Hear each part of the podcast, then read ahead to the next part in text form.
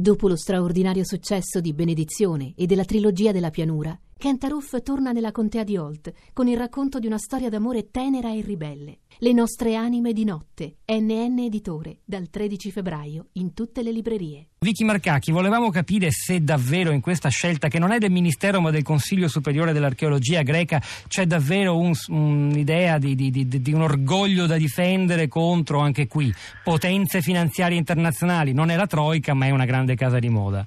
Allora, buongiorno Calimera. Mio figlio dopo anni, cinque anni di liceo classico ha amato la tragedia greca andando al quarto anno, solo al quarto purtroppo, al uh, teatro classico di Siracusa e vedendo finalmente una tragedia nei luoghi che si deve vedere.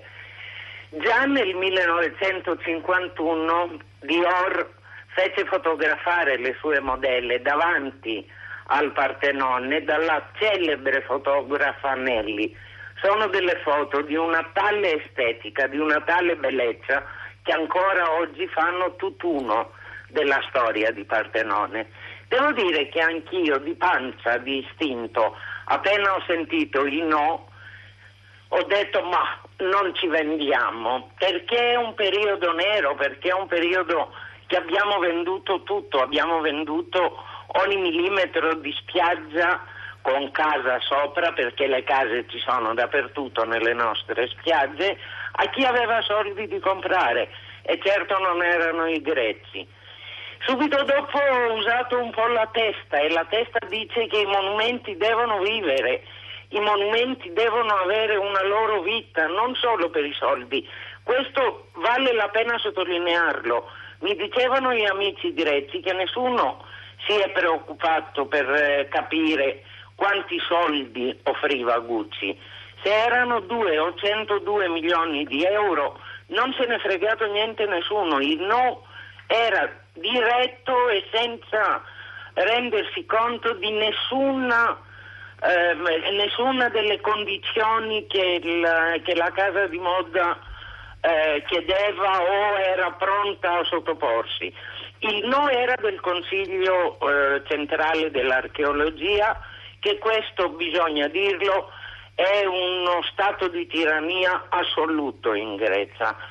Non permettono mai niente a nessuno. Non esiste governo che regge davanti alle loro decisioni. Sarà un bene, sarà un male, non glielo so dire, ma è così. In Grecia l'opinione pubblica è divisa in assoluto, c'è una parte dell'opinione pubblica che dice bene il Partenone non è in vendita, c'è una parte, e questi sono i giovani, sono le persone che mh, mm, usano i social media, che dicono siamo ipocriti, siamo ipocriti perché non è vero che non esistono persone che non conoscono il Partenone, non è. Vero che non esistono giovani che non hanno visto il Partenone, che non sanno apprezzare la sua bellezza. Forse le foto di moda erano un modo, un veicolo di conoscerlo, di volerlo conoscere da vicino. E questa è una chiave molto interessante, Vicky Marcachi. Io però... E c'è un'altra cosa sì. che io trovo ancora più interessante. Mi diceva un amico giornalista greco, ma di che esclusività di immagini parliamo nel mondo dei selfie, dove qualsiasi starletta sale su, mette le tette fuori e fa un selfie davanti alle cariatidi. No, tra l'altro voglio anche ricordare, e lo fa benissimo Ettore Livini in un articolo di Repubblica che ritrovate sul nostro blog, la città di radio3.blog.rai.it, che negli anni i marmi dell'Acropoli sono stati sfruttati per spot della Coca-Cola, di Lufthansa, di Verizon che trasformò le colonne del Partenone in cabine telefonico come set per un servizio fotografico di Jennifer Appunto. Lopez e così via. E, però c'è un tema che, che ritorna anche in alcuni messaggi degli ascoltatori, quello della dignità della Grecia. Lei ne leggo un paio.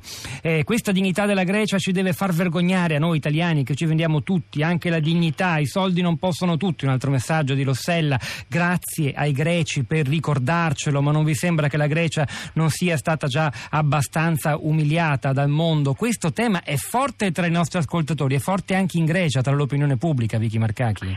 No, appunto per questo sottolineavo che nessuno si è soffermato sul prezzo dell'operazione. Anche perché in realtà il prezzo è un'indiscrezione giornalistica. Gucci smentisce di averlo fatto. Sono fermati sul valore dell'operazione, se è un valore positivo, se effettivamente i monumenti si possono utilizzare o no.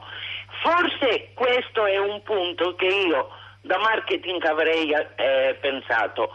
Sarei forse partita da qualcosa di diverso, da Delfi, l'ombelico del mondo, da Olimpia, dal templo di Posidonne eh, davanti al mare. Forse ci volle un passo indietro, forse non dal Partenone, ma dall'altra parte, perché no?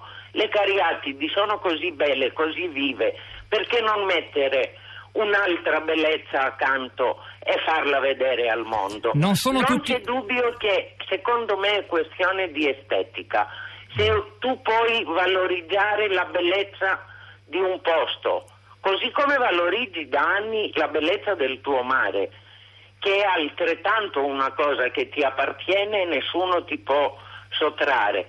Se tu puoi utilizzare Gucci per far vedere dentro il nuovo museo di Acropoli gli spazi vuoti dei marmi di Partenone che si trovano al museo di Londra e non al loro posto, perché no? Ecco, questa poteva essere una controproposta intelligente per sfruttare te Gucci e non Gucci te.